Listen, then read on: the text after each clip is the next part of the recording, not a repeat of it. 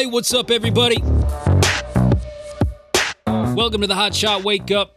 This is your weekly wildfire update.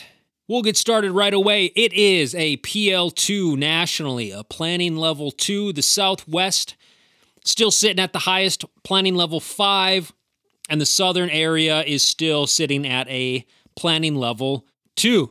There's a lot going on that wasn't reported in the SIT report, but we'll start with those major fires before we talk about some other things that have been happening around the nation and even the globe. There's been some uh, bigger fires happening over in Europe and Italy and places like that. As always, we'll start with the biggest, which is the Calf Canyon fire. 46% contained as of right now, and 312,057 acres. There's just about 3,100 people on the fire. There's 3,091 people reported on this fire.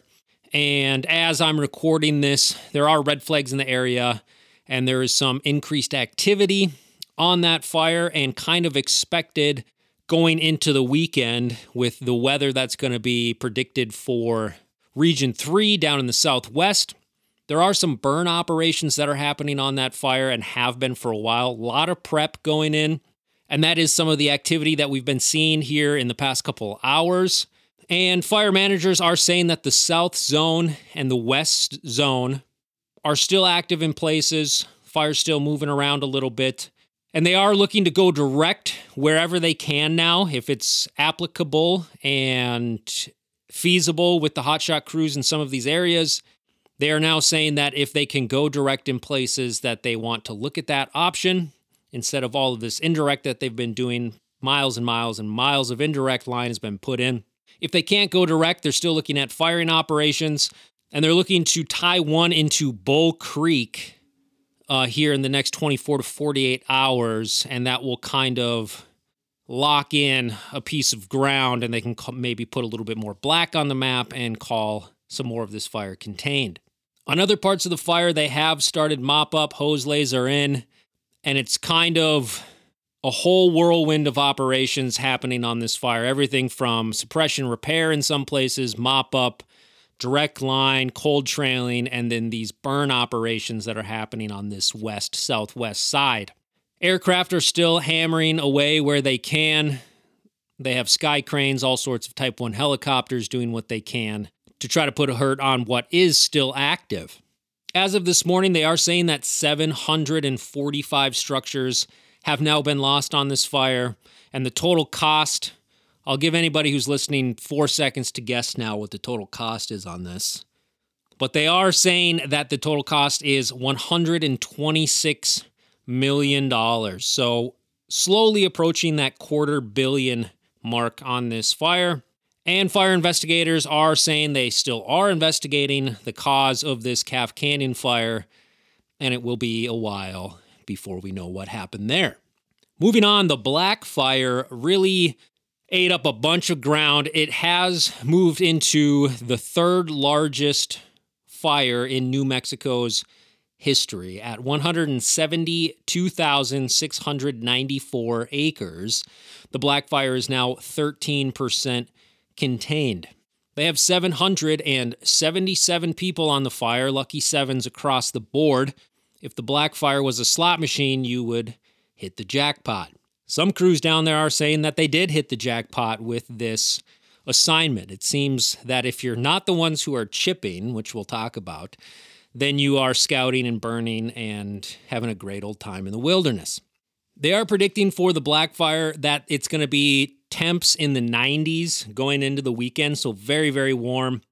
They have issued a couple new evacuations for the area because this thing does just keep on chunking away. Wouldn't be surprised if we see 200,000 acres here within a week. And because of those new evacuations, new rounds of structure triage have started in those areas while crews continue direct and indirect line construction. They are, have been burning for a while now on this fire. Both aerial and hand firing ignitions are taking place. They are saying that on the north side, it's more of a backing fire, and they are starting to see less activity up there as of this morning's report. And on the south side and a couple other flanks, they are seeing some more active fire. But in those mellower areas now, as most people dread when we hit this point of large scale fires. They have commenced chipping operations. Uh, they created a lot of slash piles and all of the prep that they did, and the forest is now taking care of all that, that slash, and they have crews now ramming Vermeer chippers in hopes that maybe it breaks down and they can take an extended break. But we should all know how that goes. Needs to get done, but not always the most glamorous. The fire investigators have now said that they're claiming a human caused fire on this, but that's all the details they gave, and the, the fire is still under investigation. That fire is $12.2 million and two structures lost.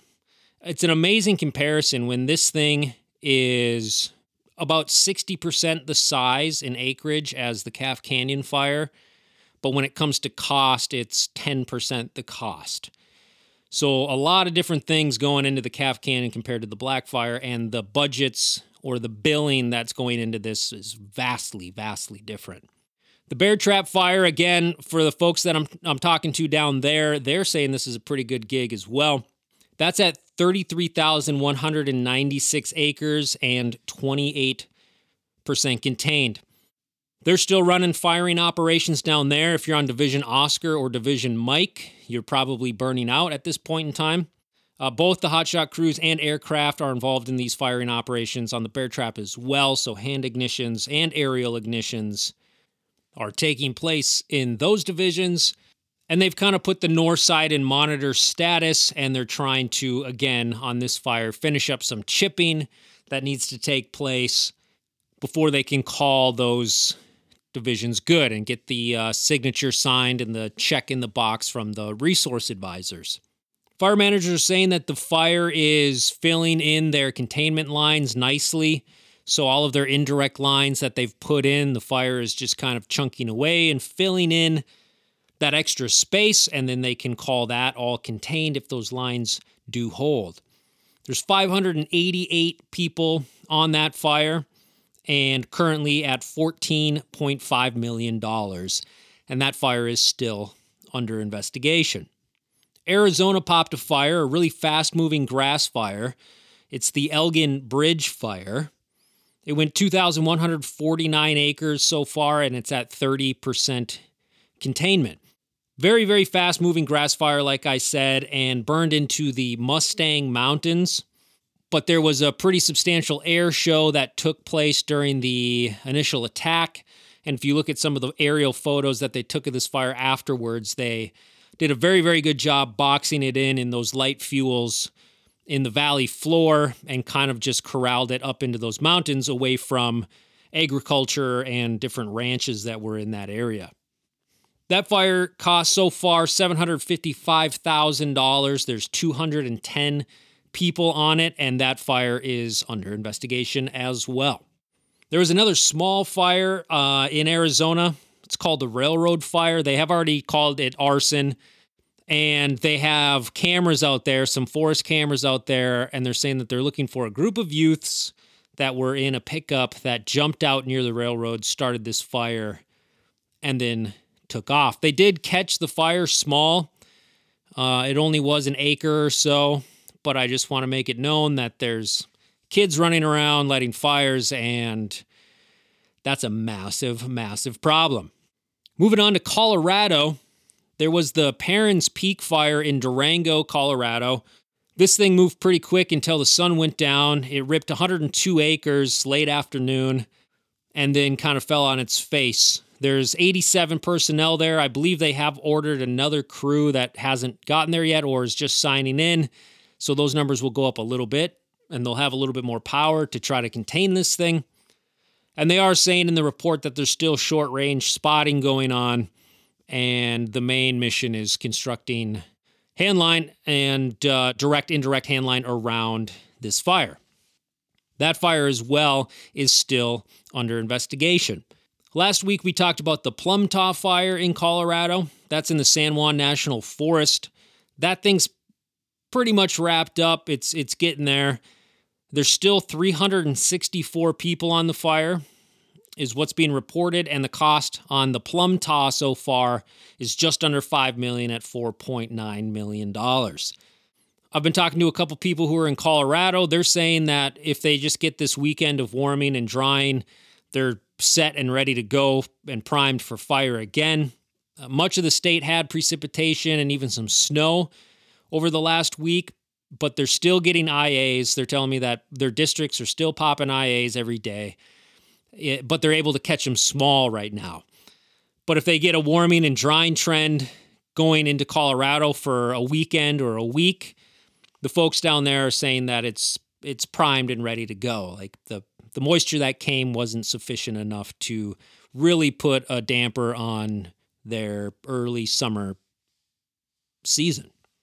Alaska had a few fires, not on the SIT report, not reported very much. Uh, the smoke jumpers took care of a fire on a walrus sanctuary island, and that was started by a fish and wildlife crew that was on the island for what they called sustainable hunting. And they had a burn barrel that uh, they were using while they were camping, and that escaped the barrel and started a fire and they sent six jumpers, a jump plane, and uh, a couple tankers and put that thing out pretty quick. And then there was also the caribou fire up in Alaska as well. So things are starting to pop up in Alaska. They have brought up more aircraft and tankers to Fairbanks and other places to prep for their fire season. And it's definitely going to be a place I'm going to be watching here for the next couple weeks because it seems like the starts have begun to come in in Alaska. And then to wrap it all up, Florida, they popped a couple fires as well. Not a lot of press on that. It's not federal land, it's state or private land, but there was a fire that this morning it was 50 acres in the Everglades, looked like it was still still chunking away a little bit. And then there was a fire in the Okeechobee that was 50 acres. They they thought they had it wrapped up, but then they reported that something squeaked out and they had to send more resources back to try to catch that thing. But there are a couple fires going on in Florida as well. Hey, thanks to all the paid subscribers on Substack. As always, really appreciate that. We gave out some more donations this week. Two smoke jumpers, actually, both injured in some training jumps one was from the Feather River Hot Shots, who was on a detail, and another uh, full time smoke jumper. He'd been with the Forest Service for some time, uh, Ben Elkin, and we've we've discussed him before on the podcast with the things he's done for the wildland fire world in promoting and advocating for better pay and wages. But two two great donations that went out to their charities for their injuries uh, after they had uh, some practice jump accidents, unfortunate incidents where they are now out of commission. But without those Substack supporters, we wouldn't be able to do this kind of work, and we will continue to do this kind of work as long as that support is there. If you want to support this content, firefighters in need, their families that are in need when they get injured, or tragically if there is a fatality, you can go subscribe to our Substack. It's $6, and we take those funds and put it towards those types of donations. That's your operational update. We'll move on to the news.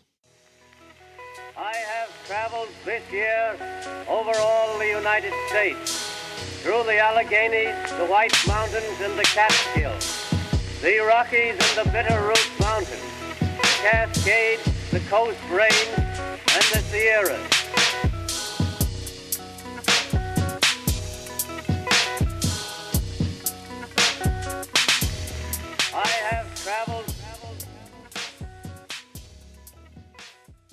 Earlier this week, down on the Calf Canyon fire, a firefighter from Missoula, Montana, off of an engine, was walking through a burned area and came upon a elk calf that they thought had died in the fire. So the firefighter approached this calf and quickly realized that the calf was still alive.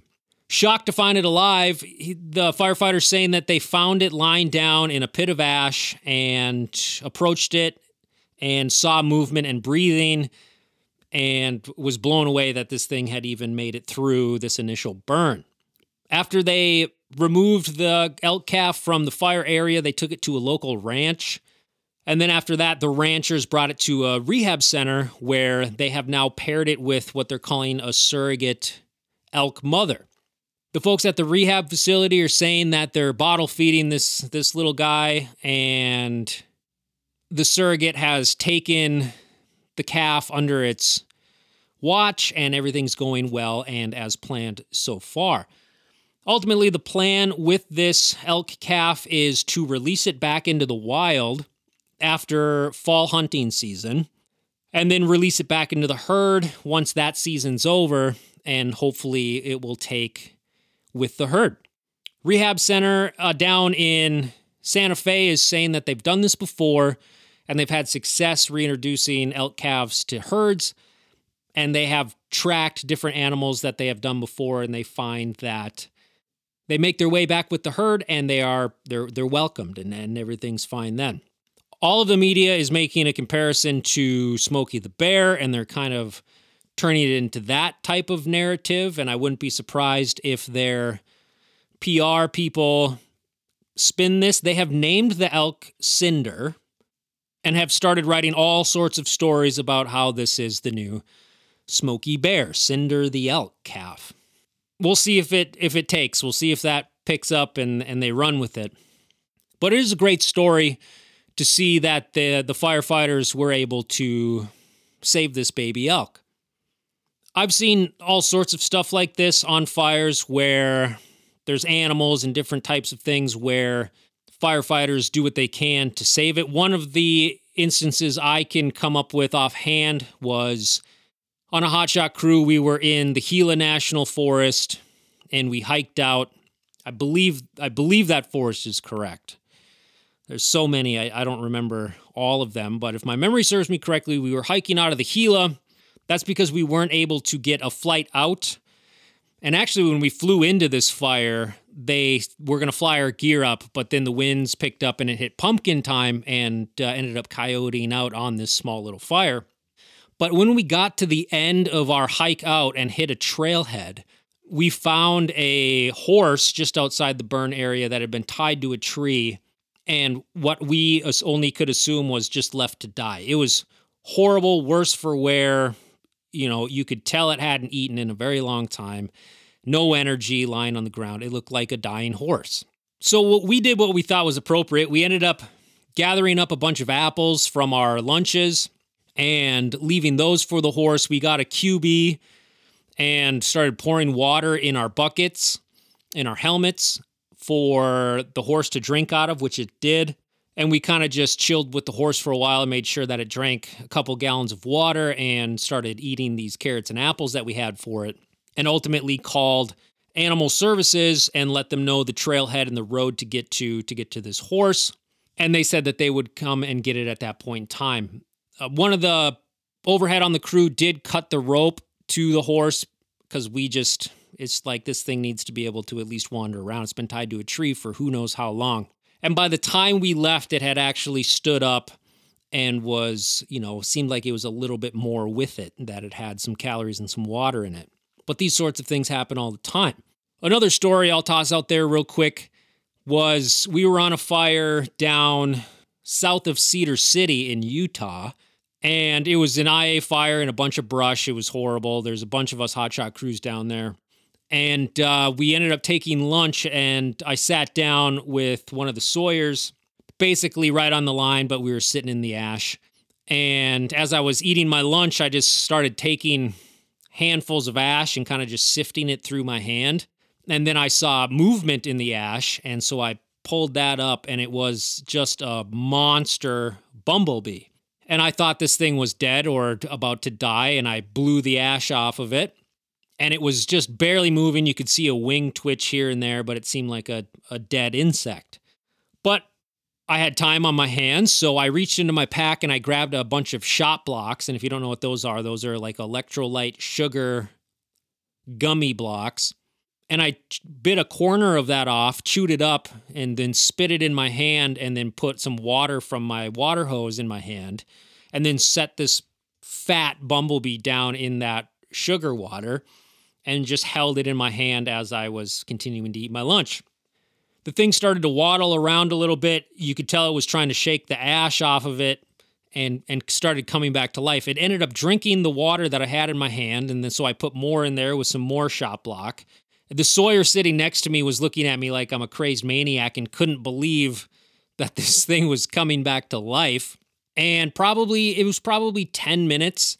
Now this thing was trying to buzz its wings and was very active walking around in my hand and got to a point where I was just like, I'm going to toss this thing up in the air and see what it does at this point in time. So I threw this bumblebee up in the air, and sure enough, it spread its wings and it took off. Kind of a cool feeling when you're able to do stuff like that. Hopefully, it went off and pollinated a couple flowers and did the job that it was meant to do for a couple more days before it ultimately met its demise in its short lifespan. But awesome to hear that this elk was saved.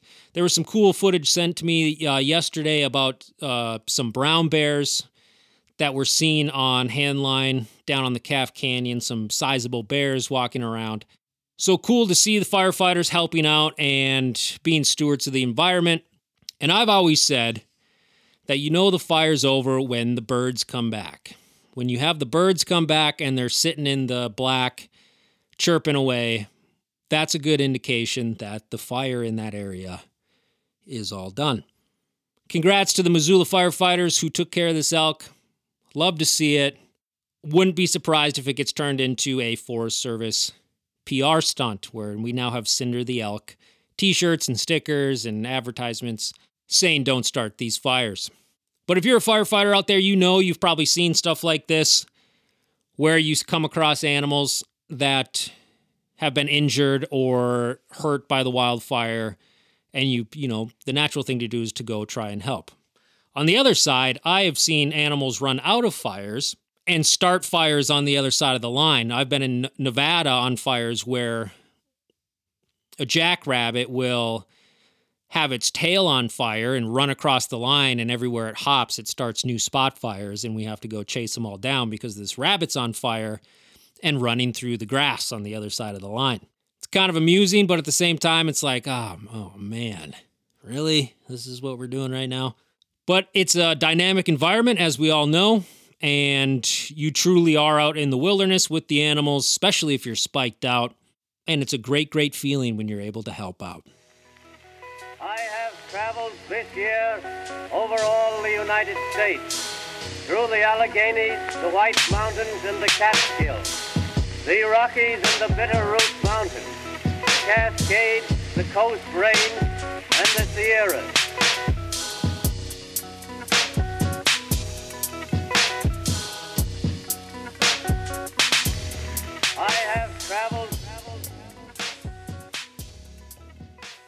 There was a big splash in the news this week about a New Mexico tree nursery that had to ultimately be evacuated ahead of the Calf Canyon fire.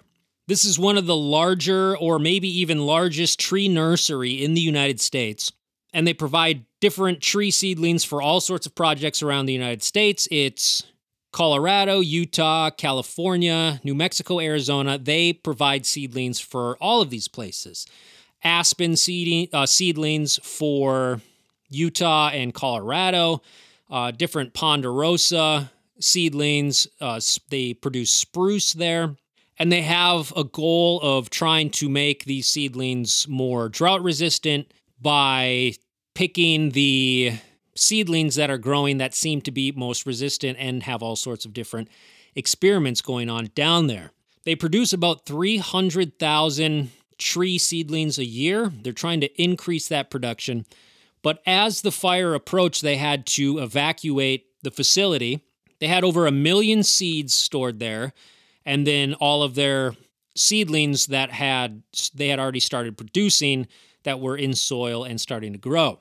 So they rush evacuated this place, moved all of this stuff out. There's still some stuff remaining there, and it got a lot of attention because this is the facility that people rely on for reseeding most of the areas that are currently burning down there. But then, of course, Ironically, they are the ones who get evacuated because of the fire. There's an organization called the New Mexico Reforestation Center, and they just applied for an $80 million grant from the federal government to receive funds for collecting more seeds and then tracking the plantings that happen around the United States. This organization is run through Arizona, uh, excuse me, New Mexico Forestry and a bunch of university organizations all came together and have formed. It's new it's a new committee or center. And 80 million in the grand scheme of things isn't that much. It's much much less than the cost of the Calf Canyon fire and hundreds of times less than the money that gets sent other places and allocated other places by our government when crews get staged places, oftentimes they are put on projects and sometimes planting projects or things along those lines where you go to tree plots and either cut down or improve areas around there. And I've seen some that have gone really, really well, and I've seen some that haven't gone so well. And on the ones that didn't go so well, it's just kind of an ultimate disappointment. I was never on this forester side and I never counted trees or anything like that. But when we were staged places, we would have project work assigned to us. And one of them was we were going to go collect the cones that were put over tree seedlings down in Arizona. And they wanted us to count the mortality rate of the trees that we saw and the number of cones that we ended up picking up. Now, we had an entire hotshot crew to do this, so you can crush out a lot of work when you're just walking across an open area and your job is just to pick up cones and count how many are dead. So we probably we picked up thousands and thousands of cones and what we saw was probably a 99% mortality rate. And the 1% was lenient like we were we were giving the local office you know as much realistic hope as we could that hey maybe 1% of your trees lived. But the cones that they decided to put on, they were this new biodegradable cone that was supposed to protect the roots but still allow rain and sunshine in. And it they didn't work. Like every tree seedling or sapling that we removed these cones from was just a charlie brown a charlie brown christmas tree. It's just ragged and brown and dead. And we all knew that it was probably uh, hundreds of thousands of dollars if not a, a million plus project. And it was they said it took two years to do. So when you see stuff like that, you're kind of disappointed that this is what's the outcome of these large, large projects for things like this. But that shouldn't discourage people from doing it. I just think there needs to be more oversight and maybe check in on these plots more often than you do because the last thing you want is two years of work and millions of dollars going down the drain. As we talked about on an earlier podcast, there are uh, drone companies out there that are now joining this reseeding, reforestation industry, I guess I'll call it. And they are taking investors' money and buying up seed companies. And they're they're consolidating the seed market under one umbrella, which is ultimately a drone company that plans on taking over the industry. Also, just something to watch out for. You know, monopolies are bad. I think we all know that but you would just hate to see you know if there's a monopoly on these seeds on in the in this industry and then for whatever reason that company fails what happens then? You know what happens to all of the seeds all of the inventory all the patents on these things? Mass consolidation on an international scale isn't always good but it seems like the New Mexico Reforestation Center is trying to do a good job down there. I believe that the funding that they're asking for for collecting new seeds and tr- actually tracking the plantings that are happening is a step in the right direction. And when it comes to the grand scheme of things, when we look at multi-trillion dollar budgets, 80 million is a drop in the bucket. It's it's nothing. So it was good to see this tree nursery evacuated, and firefighters were able to stop it before it hit the nursery. So there was no damage done, and they are now talking about reoccupying that nursery and continuing the work that they've been doing. I have traveled this year over all the United States, through the Alleghenies, the White Mountains, and the Catskills the Rockies and the Bitterroot Mountains, Cascades, the Coast Range, and the Sierras.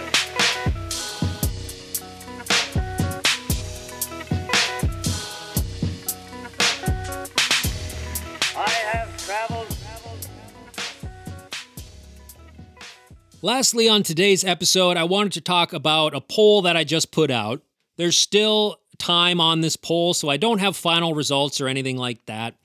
But the poll asks if people wanted mandatory ICP or incident command, which is the overarching command system. It's the top level command system that is in charge of these fires. So, would you want a mandatory ICP GPS tracking device given to every resource on every fire when they go out on the line? Right now, it's as I expected, which was the majority of people would say no, they don't want that sort of thing.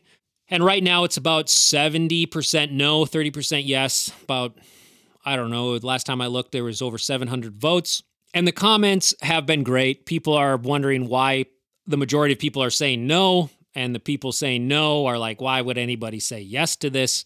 And then a litany of reasons why people voted the way they did. Now, this has been a subject that's been ongoing for a while in our industry. Even, you know, after Yarnell, they started, that's when the big push happened. And measures have been implemented since then. So the Bureau of Land Management now has GPS locators on all of their vehicles in their fleet. So now they can track where their vehicles are in the nation moving around. And the Forest Service is, is implementing a similar policy where they're going to start having uh, GPS units on their vehicles so they can see where the vehicles are. But this new push is a step further, which is we are going to give maybe each squad on a hotshot crew gets one, or each engine gets one. You know, if you're in a skidder, you get one, a water tender gets one. And then in ICP, there's this whole other division that's created with a 70 inch flat screen TV where they have all sorts of capability to zoom in and click on and see who's where and what they're doing while they're on the incident. Obviously, a bunch of pros and cons on this. I'm doing an article uh, about this, which is why I threw up the poll. And it originally came about, it's always been a topic of conversation, but someone in the industry who is involved in software for this type of thing reached out to me and wanted me to one know my opinion on it and two was was hoping that I would I would post this kind of in a positive light. And they weren't the only ones to reach out. There's there have been a handful, I'd say 4 or 5 people have reached out to me in the last 4 months on this subject. And everybody who has reached out to me is actively in that GPS tracking and software industry. And they're seeing that I have some pull and some audience coverage where that they thought I would take this and be like, "Oh, there's let's let's let's go with this. This is something we should do." But what I told them was I don't think it would be the majority would want it. I don't think it would be widely accepted. And I'm willing to test that by putting up a poll and on the poll results I'll write an article and take all the pros and cons and put it in there. And as of right now, it's as expected that about 70%, which is a large majority of people, don't want this. We'll see where the poll ends up. I don't think it's going to even out to like a 50 50. I think it's kind of settled in and we're starting to see where everybody stands on, on a larger scale.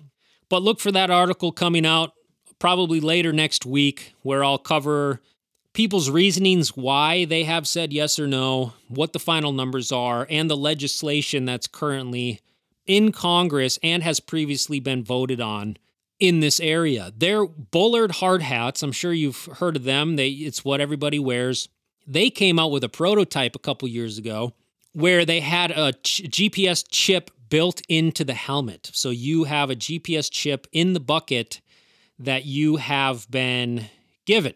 I don't know how that poll would look. Like, I bet if I wrote, Do you want a GPS tracking device in your helmet? I think it would be even more people saying no. I could be wrong on that, but I think people are aware enough where you don't want that sort of signal always on top of your head. Like there's there's probably health repercussions with that. I, I'm not I'm not a scientist. I haven't studied that, but I've read other studies on Bluetooth and Wi-Fi and cell signals and how that affects the human brain when it comes to health.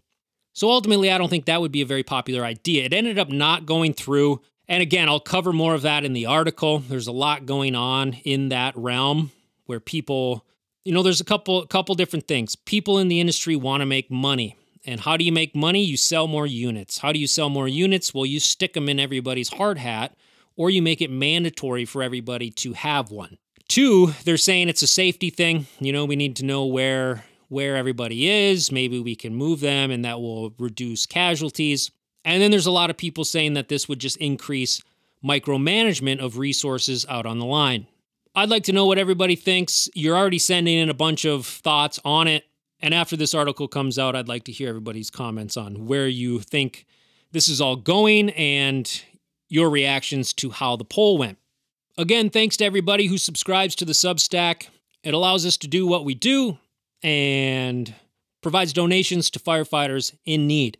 If you go to our Substack, it's just $6 to subscribe, and it keeps all the podcasts, articles, content, daily fire updates streaming out for everybody to keep updated on. As always, checking on your homies, say what's up, ask how they're doing. If you hit R&R, eat some good food, stretch, hydrate, and as always, you got to get up and get it done.